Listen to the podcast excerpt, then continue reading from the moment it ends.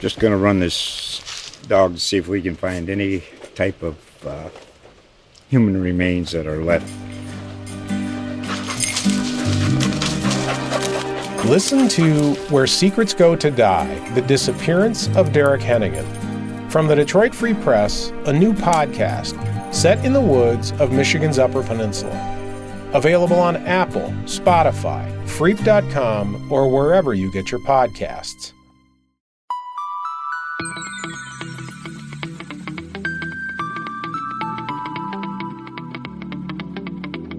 What's up, everyone? It's Michael Scotto, HoopsHype.com's NBA writer and host of the Hoops Hype podcast. On today's episode, I'm joined by a special guest, the fellow Paisan, John Gambadoro, the longtime afternoon drive sports radio talk show host on Arizona Sports 98.7 FM in Phoenix. And he's an authority on Suns reporting for many years, including the team's most recent acquisition of three time All Star Bradley Beal. So we're going to break down a big offseason ahead for the Suns, which already kind of kicked off with the Beal acquisition. We'll talk about how the Suns acquired Beal, what's next for Chris Paul, DeAndre Ayton's future, and much more. John, I appreciate you taking some time out for me. How you doing, Paisan? Good, my friend. Buongiorno, mi amico. Come sta? Sta bene, grazie. Um, my man, I mean, th- this Bradley Beal trade got the offseason off to a, a blistering start. Um, you know, you kind of touched, you were on top of it a little bit ahead that uh, Phoenix seemed like they had a little bit more of a desire than Miami to get this done. Um, but ultimately, obviously, Bradley Beal with the no trade clause was going to determine where he could go.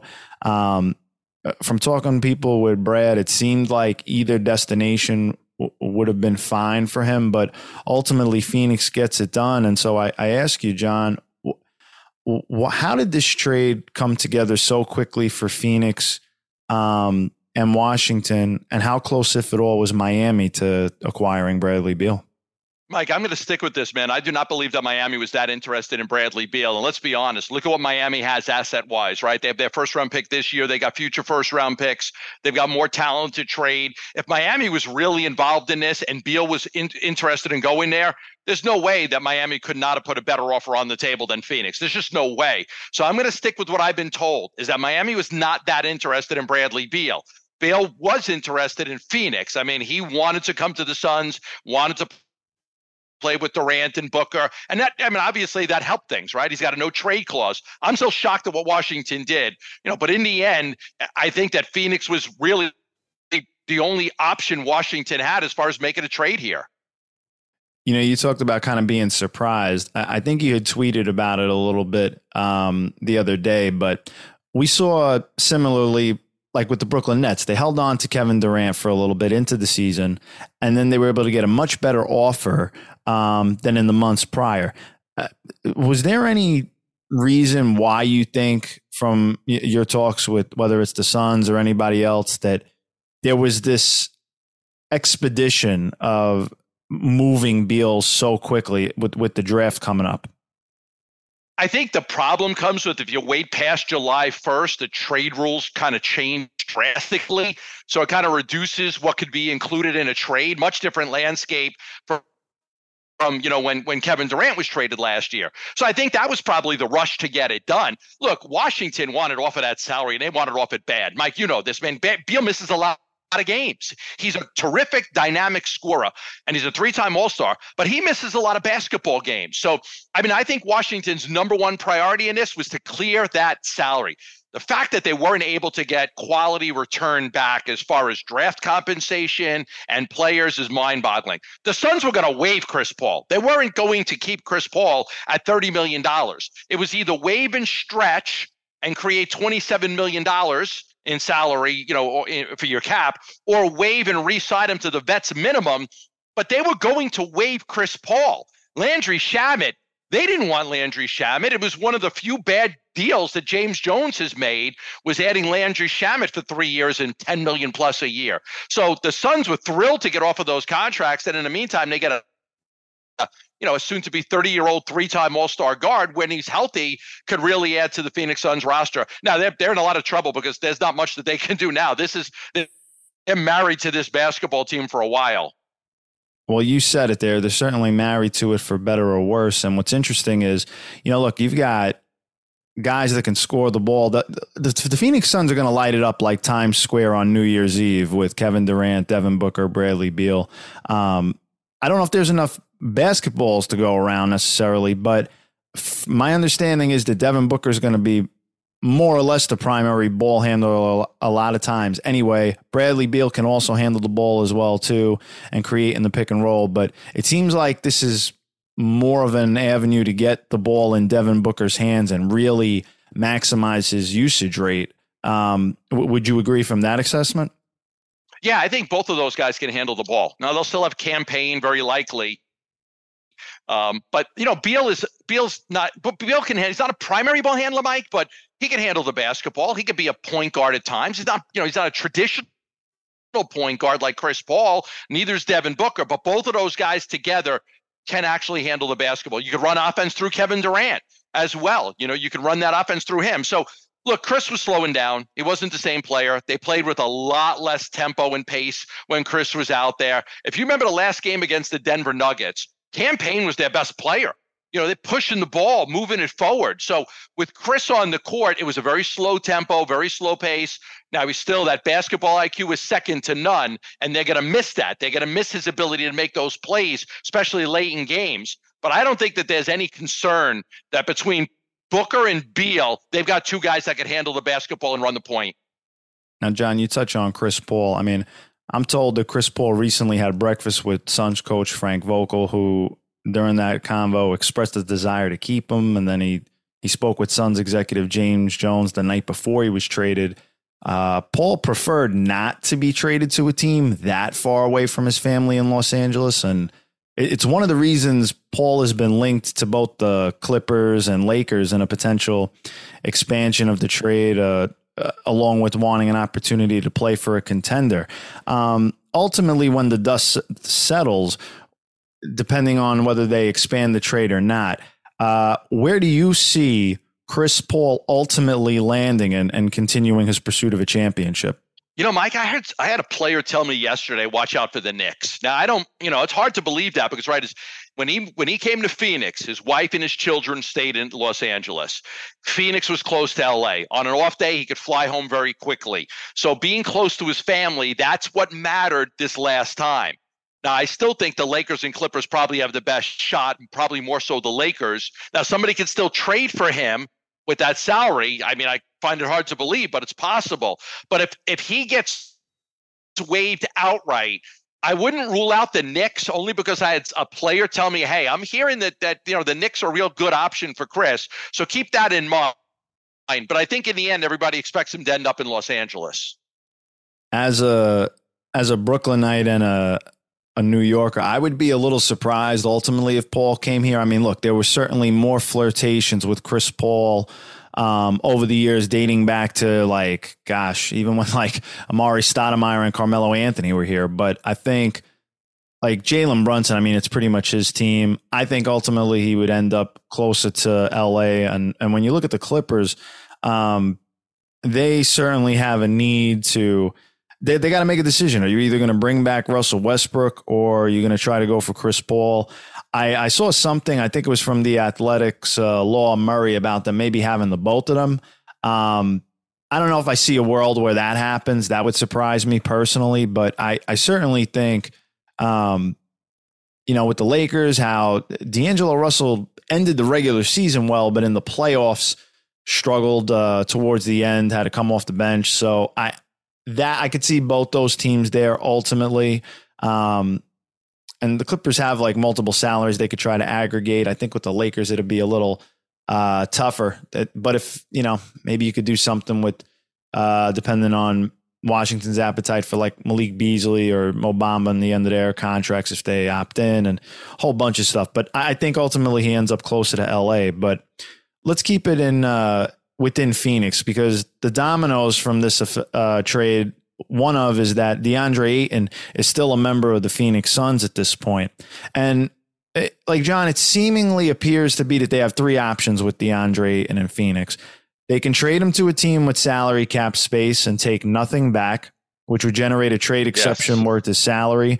and it would open up the mid level exception and the biannual exception for them to use in free agency. However, uh, using the mid level would hard cap the Suns. Secondly, they can trade Ayton for multiple players to improve the team's depth, or they hold on to him and see if new coach Frank Vogel helps him become the all star that Vogel talked about uh, in his press conference. And if the game opens up offensively for Ayton as the fourth option around uh, these three players who can score 30 a night. So, with that said, when you look into your crystal ball for DeAndre Ayton's future, um, is it with the Suns or do you think that this offseason he's moving on to another team for a fresh start? Yeah, I think the preference, Mike, for Phoenix is to trade DeAndre Ayton to get the depth that they have. They, you know, they're set right now one, two, and three with Booker, Durant, and Beal.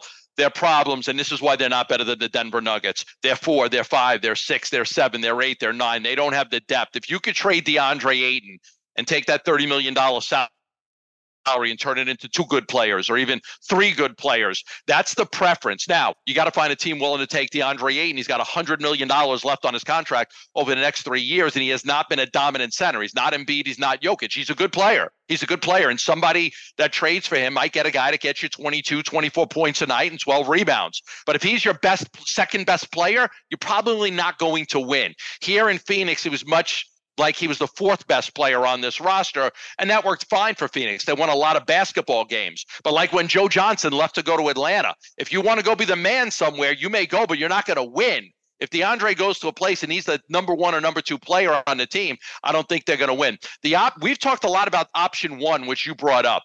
Could the Suns trade him into to San Antonio? Uh, Uh, into space. I know they're going to draft Wembanyama, but there's a lot of talk that they may not want him to play center right away. That if they got Ayton, maybe you know he could play off the ball, not not not play center, but play power forward for a little bit, save some wear and tear on him. So I think that that's an option, right? You trade Da, you take nothing back, you get nothing back, but you clear that salary space, and then you've got that exception available. You bring up. I just want to touch on that Spurs point you bring up. I've all, I've heard that that that was a possibility because previously, um, when they had Jakob Poeltl before they traded him, that was uh, a consideration as well that they were mulling over before they ultimately moved him to Toronto. So I could certainly see that aspect that you brought up. Um, and for the Suns, it's interesting because it would give them potentially if if they feel that there's a guy that they can get with that mid level or the biannual, that makes sense.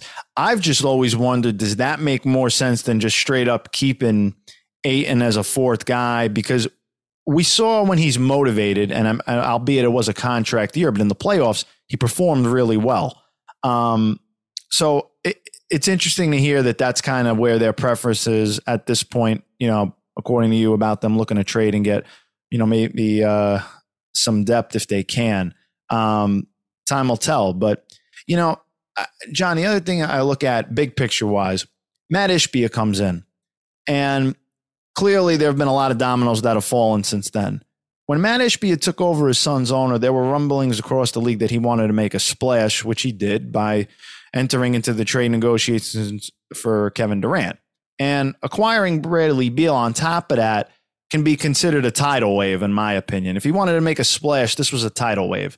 Um, now, what's interesting is throughout Phoenix's roster transformation, there's a belief from some within the league that NBA Hall of Famer Isiah Thomas has had a strong voice in the ear of Ishbia. I, was curious from your point, John. Um, what has is there any truth to that about Isiah Thomas kind of having a a bit of a voice in a sense within Ishbia's ear, to your knowledge, and um, just what is uh, what else do you foresee from Ishbia coming up as he uh, clearly takes the reins here as as Suns owner? Mike, I'll tell you, I've been here for I, I moved from New York here, ninety seven. 27 years i don't know i've seen uh, i've seen an owner committed to winning more than this guy in his short amount of time I mean, there's no doubt, there's no debating this. He wants to win. He doesn't care about aprons, doesn't care about luxury tax, he doesn't care about that. This guy wants to win and he wants to win badly, and he's willing to spend the money to do it. And I've been here for a long time, and I don't know that I've ever seen an owner in this town as committed to winning as he are. As far as Isiah Thomas, it's true.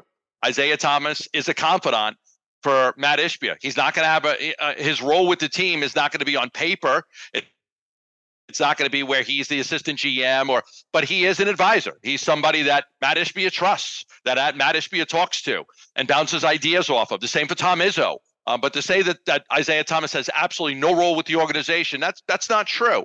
I mean, he's just somebody that Matt can bounce ideas off of and go to and say, "Hey, look, they've known each other for a while. It's a friendship. They trust each other." And I think that Isiah's role is simply if Matt has an idea and he wants to bounce it off for three or four different people, Isiah is one of those guys that he's going to bounce it off. Of. There's nothing wrong with that. It's a he doesn't have a primary role with the organization as far as a title, but he is somebody that Matt will trust and go to when stuff like this comes up. Well, what's interesting also, eh, I think that we can't lose sight of is that looking ahead, they've got all this talent, but the guy who's going to be pulling the strings is Frank Vogel. And Frank Vogel is considered a defensive coach who's currently tasked with maximizing Ayton as a defensive anchor if he stays. And repairing that relationship that soured under Monty Williams. But overall, the Suns don't have elite defenders in their starting unit. So I feel like Vogel's going to have to scheme coverages to combat that. They keep Kevin Young, who's a wonderful offensive mind. I think that's a, an excellent complement to Frank. Made him, uh, I believe, the highest paid assistant or lead assistant coach um, in the yes. NBA, um, which good for him. Um, I, am curious when you when you look at Frank.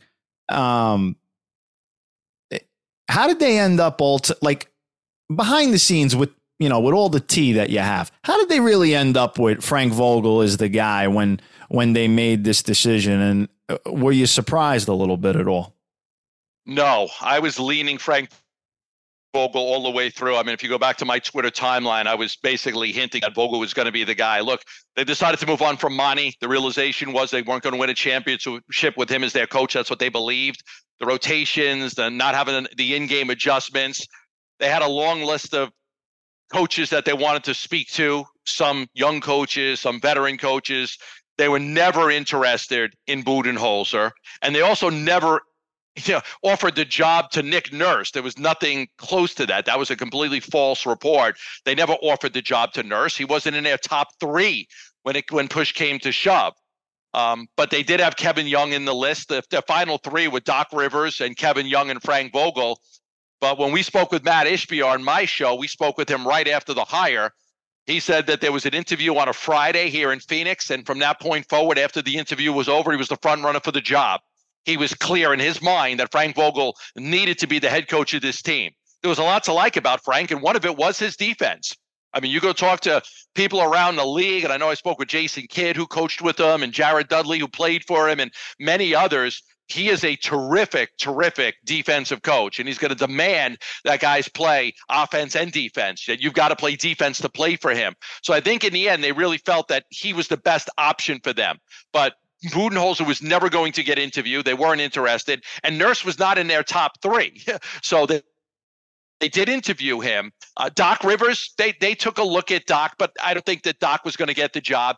And Kevin Young, while they liked him, they felt it was really because Kevin interviewed for the Utah job. Kevin's going to be a head coach in this league. There's no doubt about it. He's a brilliant young mind. Um, but they were able to get Frank Vogel and then keep Young and then go get Fizdale to make what should be one of the one of a really good coaching staff for the Suns players. I got to tell you that I think you hit the nail on the head. I was a little I was a little surprised that Doc got as much consideration in the top three only because of the points you made about Monty Williams um, and coming off of Philly's um, running the playoffs. But Kevin Young, I do believe, is going to be a head coach. He's certainly on the cusp of that. Um, and they've got more work to do. There's other guys out there. Um, you know, the Frank is is bringing in some former Lakers staffers. You know, Greg St. Jean is another guy that could be added potentially to the to the fold. And uh, I think underrated. I don't know if people know this, but Frank Vogel is essentially the twin lookalike of Joe Gatto on Impractical Jokers. if you don't believe me, Google it. Um, John, let's let's round it off with uh, a couple of their own free agents that you got coming up. And I think, first of all, one of the most important ones is Jock Landale. Um, I'm told there's mutual interest from the Suns and Jock Landale in a return to Phoenix. Uh, yep, Landale, cer- certainly improved his free agency stock during the playoffs. And uh, he is expected to have several suitors entering free agency. But um, to me, it seems like the Beal trade almost gives them even more incentive to keep him because if you're going to have a guy that's going to get a mid-tier salary on this roster, it's it's him and and Torrey Craig potentially. I'll say this on Torrey. He's been linked to the Pistons. Uh, talked about that on the a previous Pistons edition of the HoopsHype podcast with my guy James Edwards. Do you see both those guys back in Phoenix next year? And if so, do you have a ballpark what they could cost? Definitely, they want to return Landale, and I think Josh Okogie too is what I've been told, Mike. I think they really like Landale as either you know either backup center or a third center, depending on what else is out there. Torrey Craig, they need Torrey Craig. Let's be honest, they need wing players. They don't have wing players. I mean, they traded Mikal Bridges. They traded Cam Johnson. They're not going to keep TJ Warren. I like they need wing players. So Torrey makes a lot of sense because he does fit that three and D mold. You know, we had talked earlier, you know, before this deal, like, could they bring Jae Crowder back? Yeah, Jae's a good defensive player. He's a wing. They need wings. They're not going to be able to get Jae now because they're only going to have veteran minimum contracts to get. But with the early bird rights to Torrey and Landale, I expect that they'll try to keep both of those guys. I am worried, like you are, that Monty's going to want Torrey, and then maybe he goes to the Pistons for more money. But Josh Okogie's another guy I think that they want to keep. So out of everybody on their roster, they like their guys. They like them. The problem is that those guys can't be your fifth, sixth, seventh, eighth best guys. They need to be more like your ninth, tenth, eleventh, and twelfth best guys. So they've got to improve the depth. I don't know how they're going to do it outside of the veterans minimums or a DeAndre Ayton trade. But yeah, Landale, I think they want back. Josh Okogie, they want back. I would expect they want Torrey back, but I expect there's going to be a lot of competition for him. I agree with that assessment. I would say just looking at the other guys they got, TJ Warren had a surprisingly lesser role than he did with the Nets. I think that certainly limited his effectiveness. Um, Damion Lee shot a career best 44.5% from three this past season. Um, I could see other teams going into the mix for him. Uh, Terrence Ross and Bismack Biyombo. I mean, uh, what would I say on those guys? I mean, I don't think it's like a deal breaker to bring them them back. Certainly, uh, um, you know, dime a dozen, Mike. Dime a dozen. You yeah, can find vet- guys like that. You can veteran find- minimums. I mean, just Terrence. Yeah, no, go ahead. The the, pro- the problem Monty had in the playoffs was he had he had a guy like Terrence Ross and T.J. Warren who were very offensive minded, but weren't very good defensively. And then he had other guys, like say a Josh Okogie, that was just defensive minded and not offensive minded. That was one of the problems the Suns had in the playoffs. Was Monty really couldn't figure out who to play? I mean, he had no. Do I play Landry Shamet? Do I play Torrey Craig? I mean, he had started Josh Okogie with Kevin Durant all eight games that they had played in the, that Durant had played in the regular season. He gets to the playoffs and he benches Okogie and he plays Torrey Craig. He didn't want to play T. Monty didn't want to play T.J. Warren because you know he wanted to roll with his guys. I had a player on a team tell me that that Monty told TJ, "Hey, I'm going to roll with my guys in the playoffs." So that's what where you didn't see Ross wasn't playing a whole lot, TJ Warren wasn't playing a whole lot, but the guys that Monty knew, those guys were playing. And and look, I, think Monty's going to do a great job in Detroit. I do think it was time for him to leave in Phoenix. The Jae Crowder situation was all on Monty. Monty had you know, I told people he's, you know, he's too difficult to handle. He's too difficult to coach. I don't want Jae. Monty didn't want Jae Crowder. Wasn't the Suns organization. It was Monty. He didn't want Jae around. As far as DeAndre Ayton, Monty didn't want DeAndre either. He wanted them to trade him to Indiana for Miles Turner. He didn't like coaching DeAndre Ayton. In fact, when DeAndre signed his maximum contract, when when the Suns matched the offer, Monty wasn't even there. Monty didn't show up when the kid signed it at the arena. Monty didn't even call the kid to say congratulations. So Monty is a yeah, Monty said Monty's a good coach. And they say, oh, Monty's a player's coach. Yeah, he's a player's coach for the players he likes, but he wasn't in on Jae and he wasn't in on DeAndre. Uh, if Jae Crowder, if, I know you touched on it briefly, but if Jae Crowder somehow ended back up on the Suns, that would be quite an episode of As the World Turns. Uh, certainly, the DeAndre and stuff was well documented. But John, I, I appreciate you joining me, Paisan. Certainly a jam packed uh, Suns edition of the HoopsHype podcast, brother. Um, is there anything you want to plug coming up that you have coming up on on air or um, looking ahead towards the summer?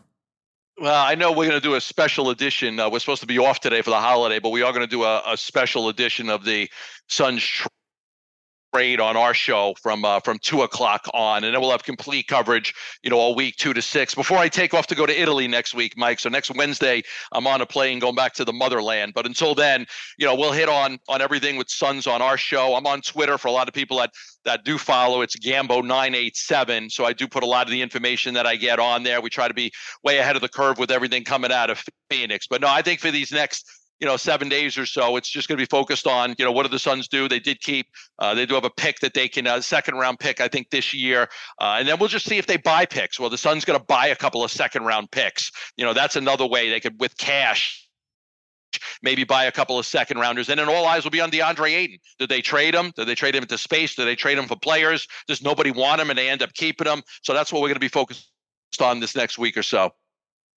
Well said, brother. Certainly invite everybody to check that out. And I want to thank everybody for tuning in. If you want to hear more episodes of the HoopsHype podcast with guest appearances from NBA players, coaches, executives, and media members such as John Gambadoro, you can like and subscribe to it on Spotify, Apple Podcasts, and anywhere else you listen to podcasts.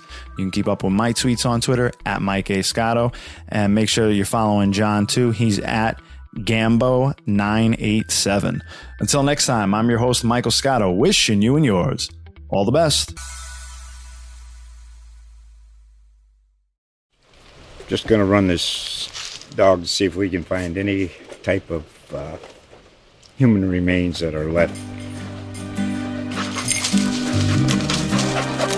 Listen to Where Secrets Go to Die The Disappearance of Derek Hennigan. From the Detroit Free Press, a new podcast set in the woods of Michigan's Upper Peninsula. Available on Apple, Spotify, Freep.com, or wherever you get your podcasts.